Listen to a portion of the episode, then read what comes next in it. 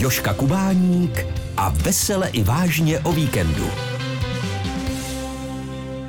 Téměř 40 filmů, přes 10 seriálů, role v bakalářích, účinkování v zábavných pořadech, tak to je bilance mého dnešního milého hosta, kterým je jedna z nejkrásnějších hereček své generace, která však už herectví pověsila na hřebík, ale pořád na ní diváci vzpomínají. Andrea Čunderlíková, dobré odpoledne. Zdravím všechny posluchače. Paní Šunderlíková, když jsem si procházel vaši filmografii, tak jsem si uvědomil, že vy jste hrála s těmi největšími hvězdami své doby. A když se vás v jednom rozhovoru zeptali, na koho nejradši vzpomínáte, vy jste vyslovila bez rozmýšlení jméno pana Miloše Kopeckého. Proč zrovna jeho? No, já jsem měla z něho velikánský respekt. Já bych musela vyjmenovat vlastně všechny ty bardy, se kterými jsem hrála hlavně v té nemocnici, že tam mhm. byl jeden lepší herec než druhý a hereček ale z něho jsem měla takový zvláštní respekt a trošku jsem se bála. I když on mi nic eh, špatného nedělal, byl to velice inteligentní člověk, ale nějak jsem prostě měla z něho obavy. tak jsem vždycky tak spíš z dálky a jenom když on se ke mně jako přiblížil a něco mi vypravoval, že on uměl strašně nádherně vyprávět a byl velice inteligentní. Ale vy jste spolu hráli už v jiných filmech ještě před nemocnicí. Já jsem si našel šest uprchlíků, zabil jsem Einsteina pánové. Ano. Tam jste se potkali také? Jenže tam jsem nebyla tak blízko, protože to byly tak menší role, takže to jsem se nedostala k němu do takové blízkosti. Ale to je, co je zvláštní, že my jsme bydleli blízko sebe, protože já jsem bydlela na starém městě a on také. On ulici v Dušní a já v Kolkovně. Mm. Takže kolikrát jsem se s ním potkala i jak parkoval. Znala jsem velice dobře jeho jeho paní, která venčila psa jajíčku. Takže pak jsme se potkávali už. Mm-hmm. A teda sarkastický, přísný, jak jste říkala, takový nebyl, nebo jenom tak působil? A nebo na někoho ano? No, byl někdy. Se o něm říkalo, že byl geniálně hravý a hravě geniální. Jo. A když neměl náladu a někdo se mu nelíbil, tak uměl být velice sarkastický a protože byl inteligentní, tak i uměl toho člověka tak jako smáznout, ale s grácí. A jinak teda ve své podstatě byl galantní, byl velice takový svůdník a měl si vlastně získat pro sebe každou ženu, protože ta v tom, když s ní mluvil, tak měla pocit, že ona je ta hvězda, ona je nejkrásnější, nejchytřejší. A to dokázal prostě vzbudit cítit v ženách. A mně se na něm líbila ještě jedna věc. Když jsem žena, tak eh, on byl známý tím, že byl notoricky nevěrník, mm-hmm. ale on jako se tím netajil. On říkal, dělají to všichni a já se s tím netajím a dokonce dovím určitě, že i některou tu dámu představil své paní. Mm-hmm a bylo to tak, takový zvláštní, ale eh, nebyl pokrytec v žádném případě. Jasně. No ale tak to pro vás jako mimořádně půvabnou dívku a ženu teda muselo být těžké. Nadbíhal vám no, pan Kopecký? Ne, ne, ne, ne. Aha. Ne, nenadbíhal, bo jsem si to neuvědomila, mm-hmm. ale pozorovala jsem ho. Mě, mě, mhm. mě strašně bavilo ho pozorovat. A vůbec všechny kolegy. Byla jsem šťastná, že jsem se dostala do jeho blízkosti, musím mm-hmm. říct. A je mi líto, že slaví to jubileum, je škoda, že není mezi námi. Hmm, no. Hmm. Vy jste také říkala, že vás pan Kopecký pomáhal zbavovat trémy. Ano. Jak to bylo? Bylo to tak, že dokonce se mi stalo jednou na place. My jsme měli tu nemocnici postavenou ve studiu, hmm. jako by ty chodby. Hmm. A teď mi pan režisér řekl, že jděte stále z té strany, půjde Andrea a tak dále. No a já jsem se tam tak motala Špatně jsem pochopila, z které strany kam mám. To se stává. A pan režisér z, toho, z té režie se ozval. Potud to jdete, teď máte z jiné strany. A pan eh, Kopecký se postavil takhle před nějakou kameru, aby ho viděl a řekl, pane režisére, nejdřív musíte Andreje říct, odkud, a ona bude to pak vědět. Jako to se mě zastalo. Jako, no, jo. Jasně, jasně. Tak to bylo milé. No, to jsem byla nadšená.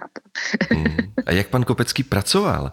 Byl to ten herec, který přichází na plac naprosto připravený a nemá rád, když se někdo odchýlí od textu scénáře, nebo třeba i rád improvizoval? Já vím jeden příběh eh, z toho seriálu, že s paní Zázvorkovou, jak vpadla ta uh-huh ta věta jediná, kdy krávo nebeská, a to jsem slyšela, to jsem nevěděla, že se to nějak připravili, když byla zkouška a tak, tak napadlo, tak si to nějak přeříkávali se Stelinkou a najednou on jí tohleto řekl a teď se báli, jestli vyjeli na ostro, jestli to pan režisér jako přijme. Mm-hmm.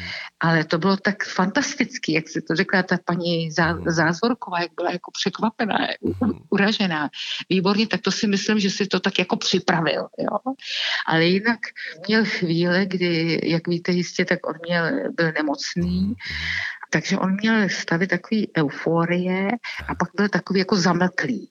Takže eh, to jsme nikdy nevěděli, nebo já jsem se k němu nikdy nedostala, tak když jsme čekali na svůj obraz, tak jsme byli na Kavčí horách, jsme čekali eh, před studiem, tak někdy byl takový, že se dal do řeči s kolegy a někdy byl tam osamocen, nevím, jestli si přeříkával text, ale musím říct, že já jsem ho neznala natolik, abych na něm poznala, kdy to na něj přišlo nebo ne. A dokonce jsem se i dočetla, že se to stalo několikrát při tom natáčení nemocnice, ale já jsem to ne, neuměl, nezaznamenala. Mhm, mhm. Ani jsem tenkrát, tak jsem byla tak mladá, nevěděla o té nemoci takhle, co měl, to postupně, že jo.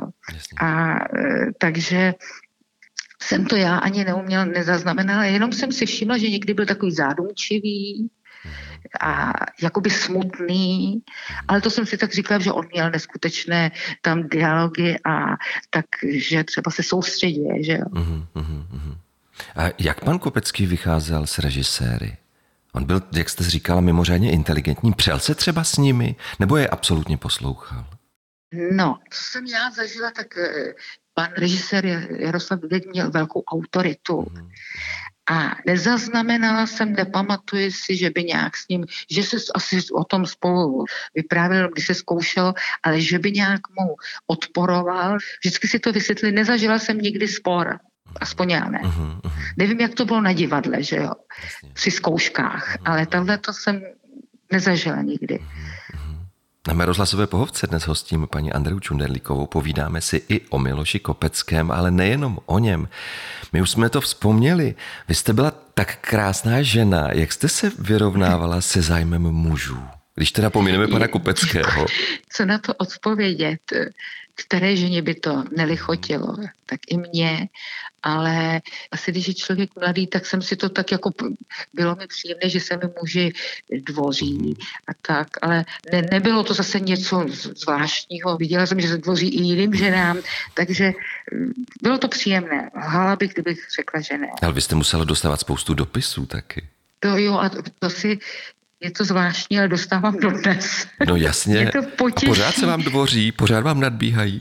Ne, to tak chtějí většinou. Autogram, já jsem prostě, pro mě je zvláštní, že nikdy nevystupuju a se mi stává, že mi posílají nejenom, že to přijde do televize a z televize mi to posílají, ale dokonce si našli, nechci říkat, abych nezavdala, aby mi to nepsali další. Takže i dostavují se za mnou, jako zvoní a... Prosím vás, k vám domů chodí? Ano, Zrovna minulou neděli manžel šel, no to se stalo, ale s takovým památníčkama, fotky, které si různě ofotějí z televize nebo někde, když to bylo v časopise. Zvláštní, jako eh, potěší mě to. Mm. Potěší mě to eh, ještě stále. Já totiž vím, že popularita není to, že jste dobrý herec, ale lhala bych, kdyby řekla, že, že mě to nikdy nezasáhlo tak, aby to bylo obtěžující. Mm-hmm. Takže popularita mě nikdy neobtěžovala. Já si myslím, že to, co se kde jsem hrála, to bylo pro diváky. Takže kdybych neměla ty diváky, tak by nebyly ty seriály a mě to nikdy připadá jako falešný, že popularita herce obtěžuje. obtěžuje. Když to není přehnaný, jako já nevím, když byl pan Karel Gott nebo uh-huh. Tito Bardi, tak nevím, tady pan Kopecký a tohle, tak já jsem nikdy nezažila takovou, že by mě strhávali ze mě něco nebo útočili na mě.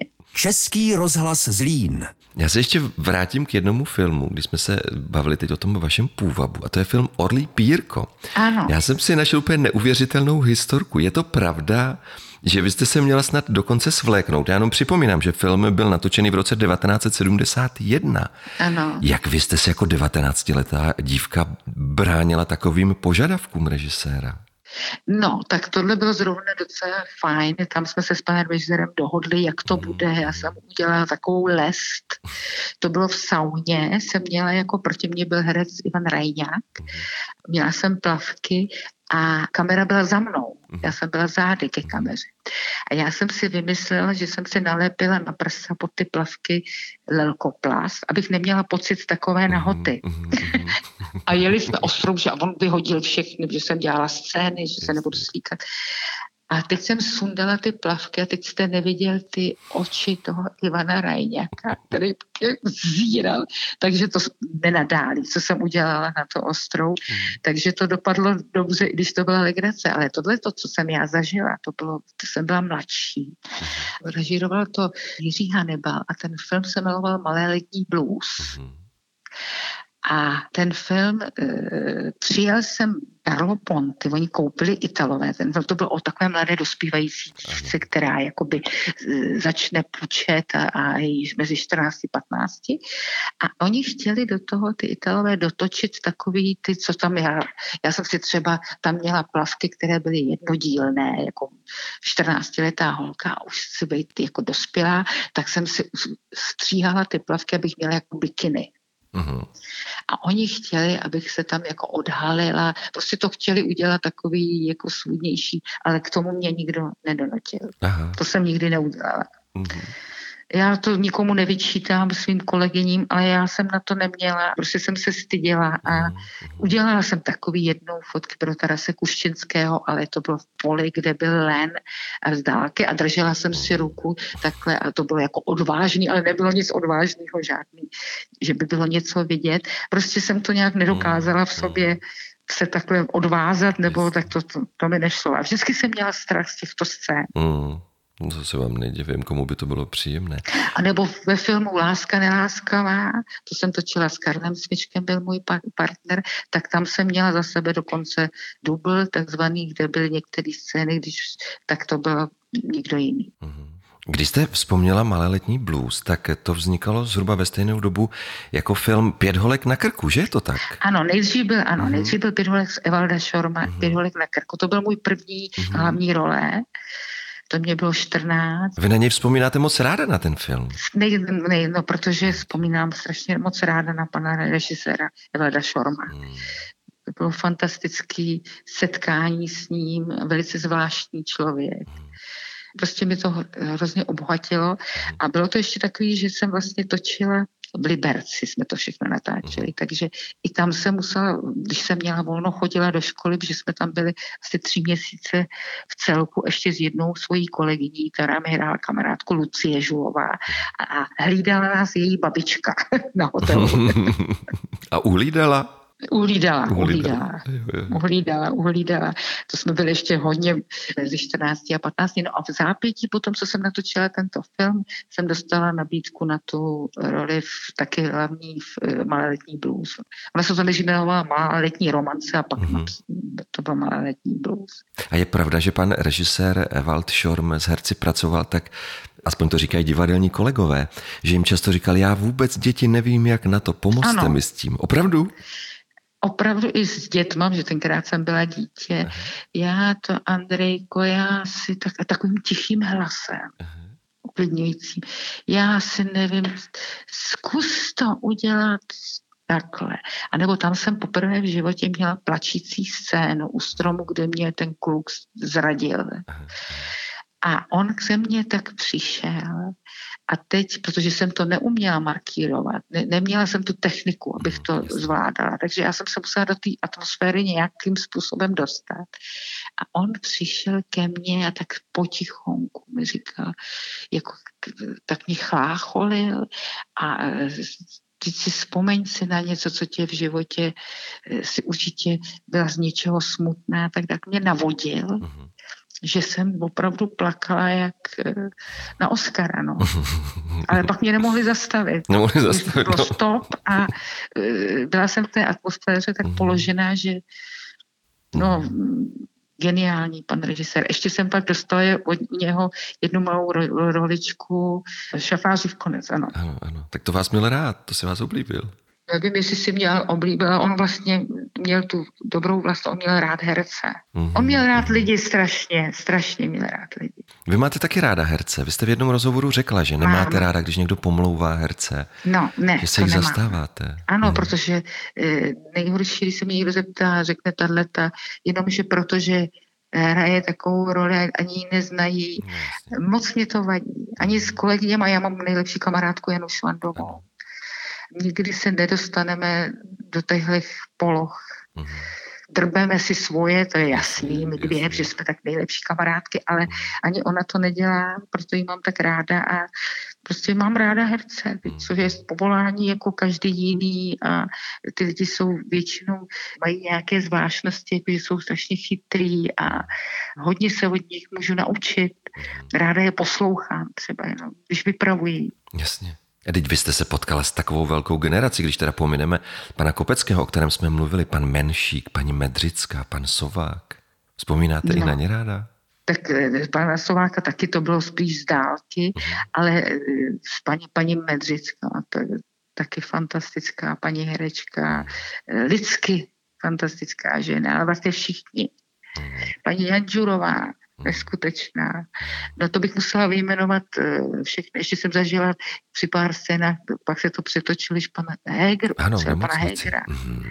No, pan Chudík, fantastický. Obdivovala jsem, že to převzal tu roli. To mm-hmm. nebylo jednoduché mm-hmm. pro něj. A s panem Menčíkem jste se potkala? Ano, s panem Menčíkem moc jsem se potkala. Jako dítě jsem hrála v kručky, to, to nevím, jak se jmenoval. Olejte Martina. Aha. A ne, tam a ještě jiný film. To jsem byla dítě. Luk královny Doroty, myslím, že tam taky hrál pan Menčík. Taky hrál. Mm-hmm. No tak tam mimo jiné i s paní Brejchovou. Ano, s paní Brejchovou. Že, no, no, fantastická dáma. Mm. A tak pan Menšík, tak to bylo něco neskutečného ten měl neustále dobrou náladu, toho jsem nezažila nikdy, bavil i s náma dětma, uměl, měl dobrý vztah k dětem, že on měl taky hodně dětí. Mm. A taky fantastický člověk.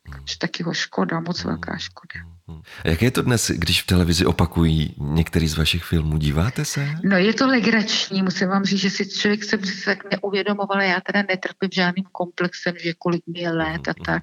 Nikdy jsem se tím net, opravdu, to říkám přímě netrápila ale když jsem neustále ve filmech pro pamětník, tak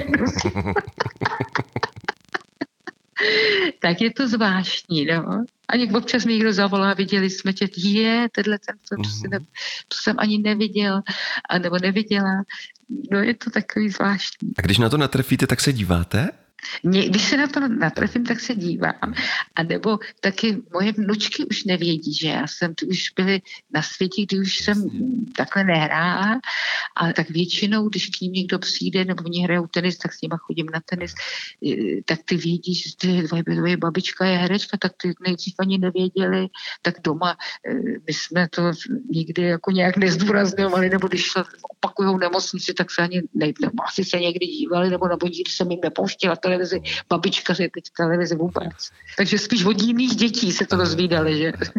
Ale vaše dcera je vám teda velmi podobná. Ano. Ne- nepletli si někdy s váma? Samozřejmě, že je jasný, že ta generace je posunutá, ale přece jenom.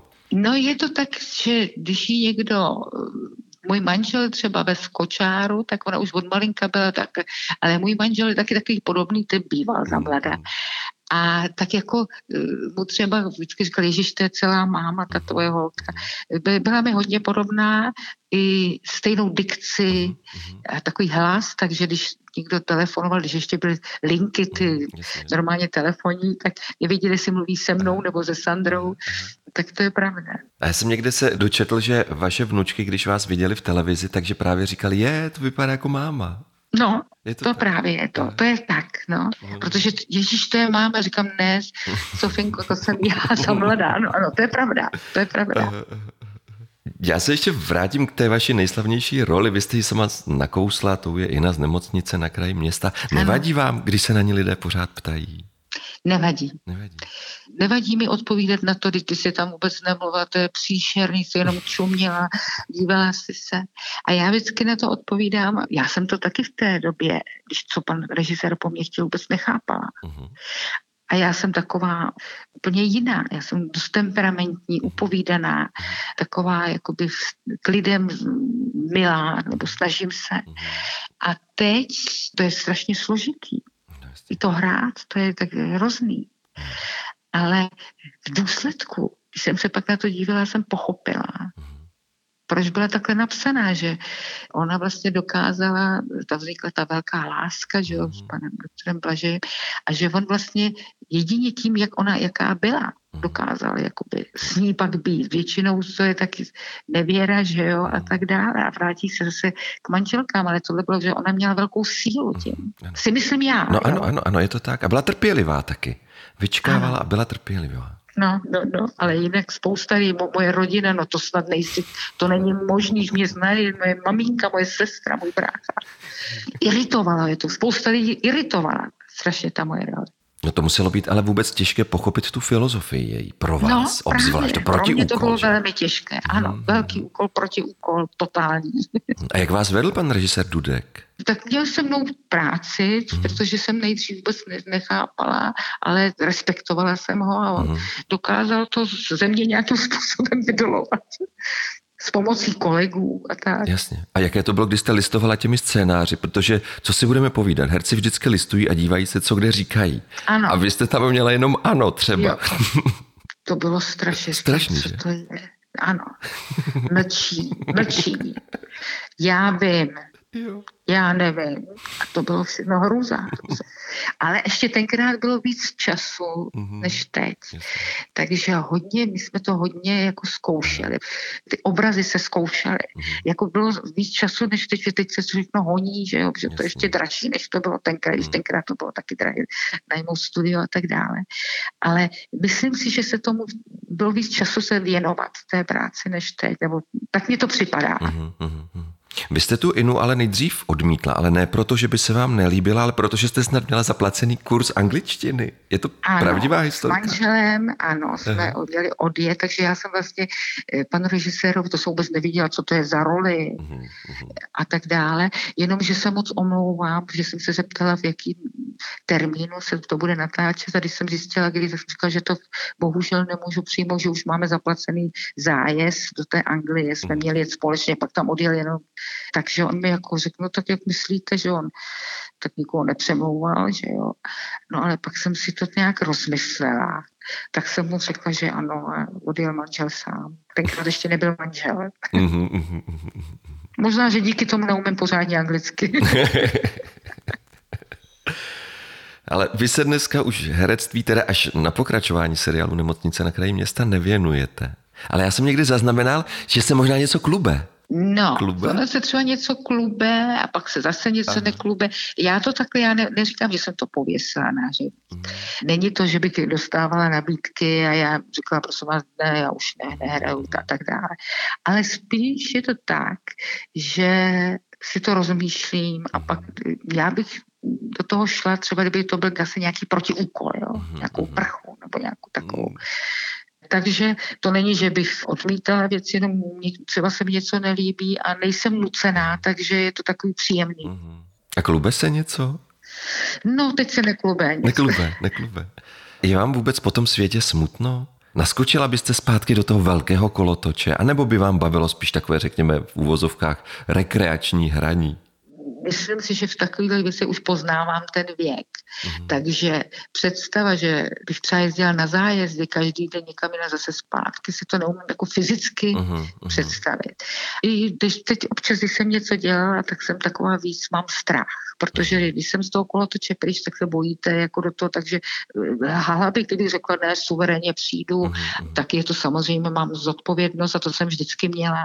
Takže asi t- takhle k tomu přistupuju, Jasně. ale u mě už nepřipadá určitě úvahu, že bych naskočila mm-hmm. nějak, že bych hodně hrála. Takže proto, když by něco bylo takového, co by mě zajímalo, tak bych do toho šla, ale samozřejmě se strašnou pokorou mm-hmm. a, a měla bych respekt a obavy. Mm-hmm. A měla jste ten strach a trému?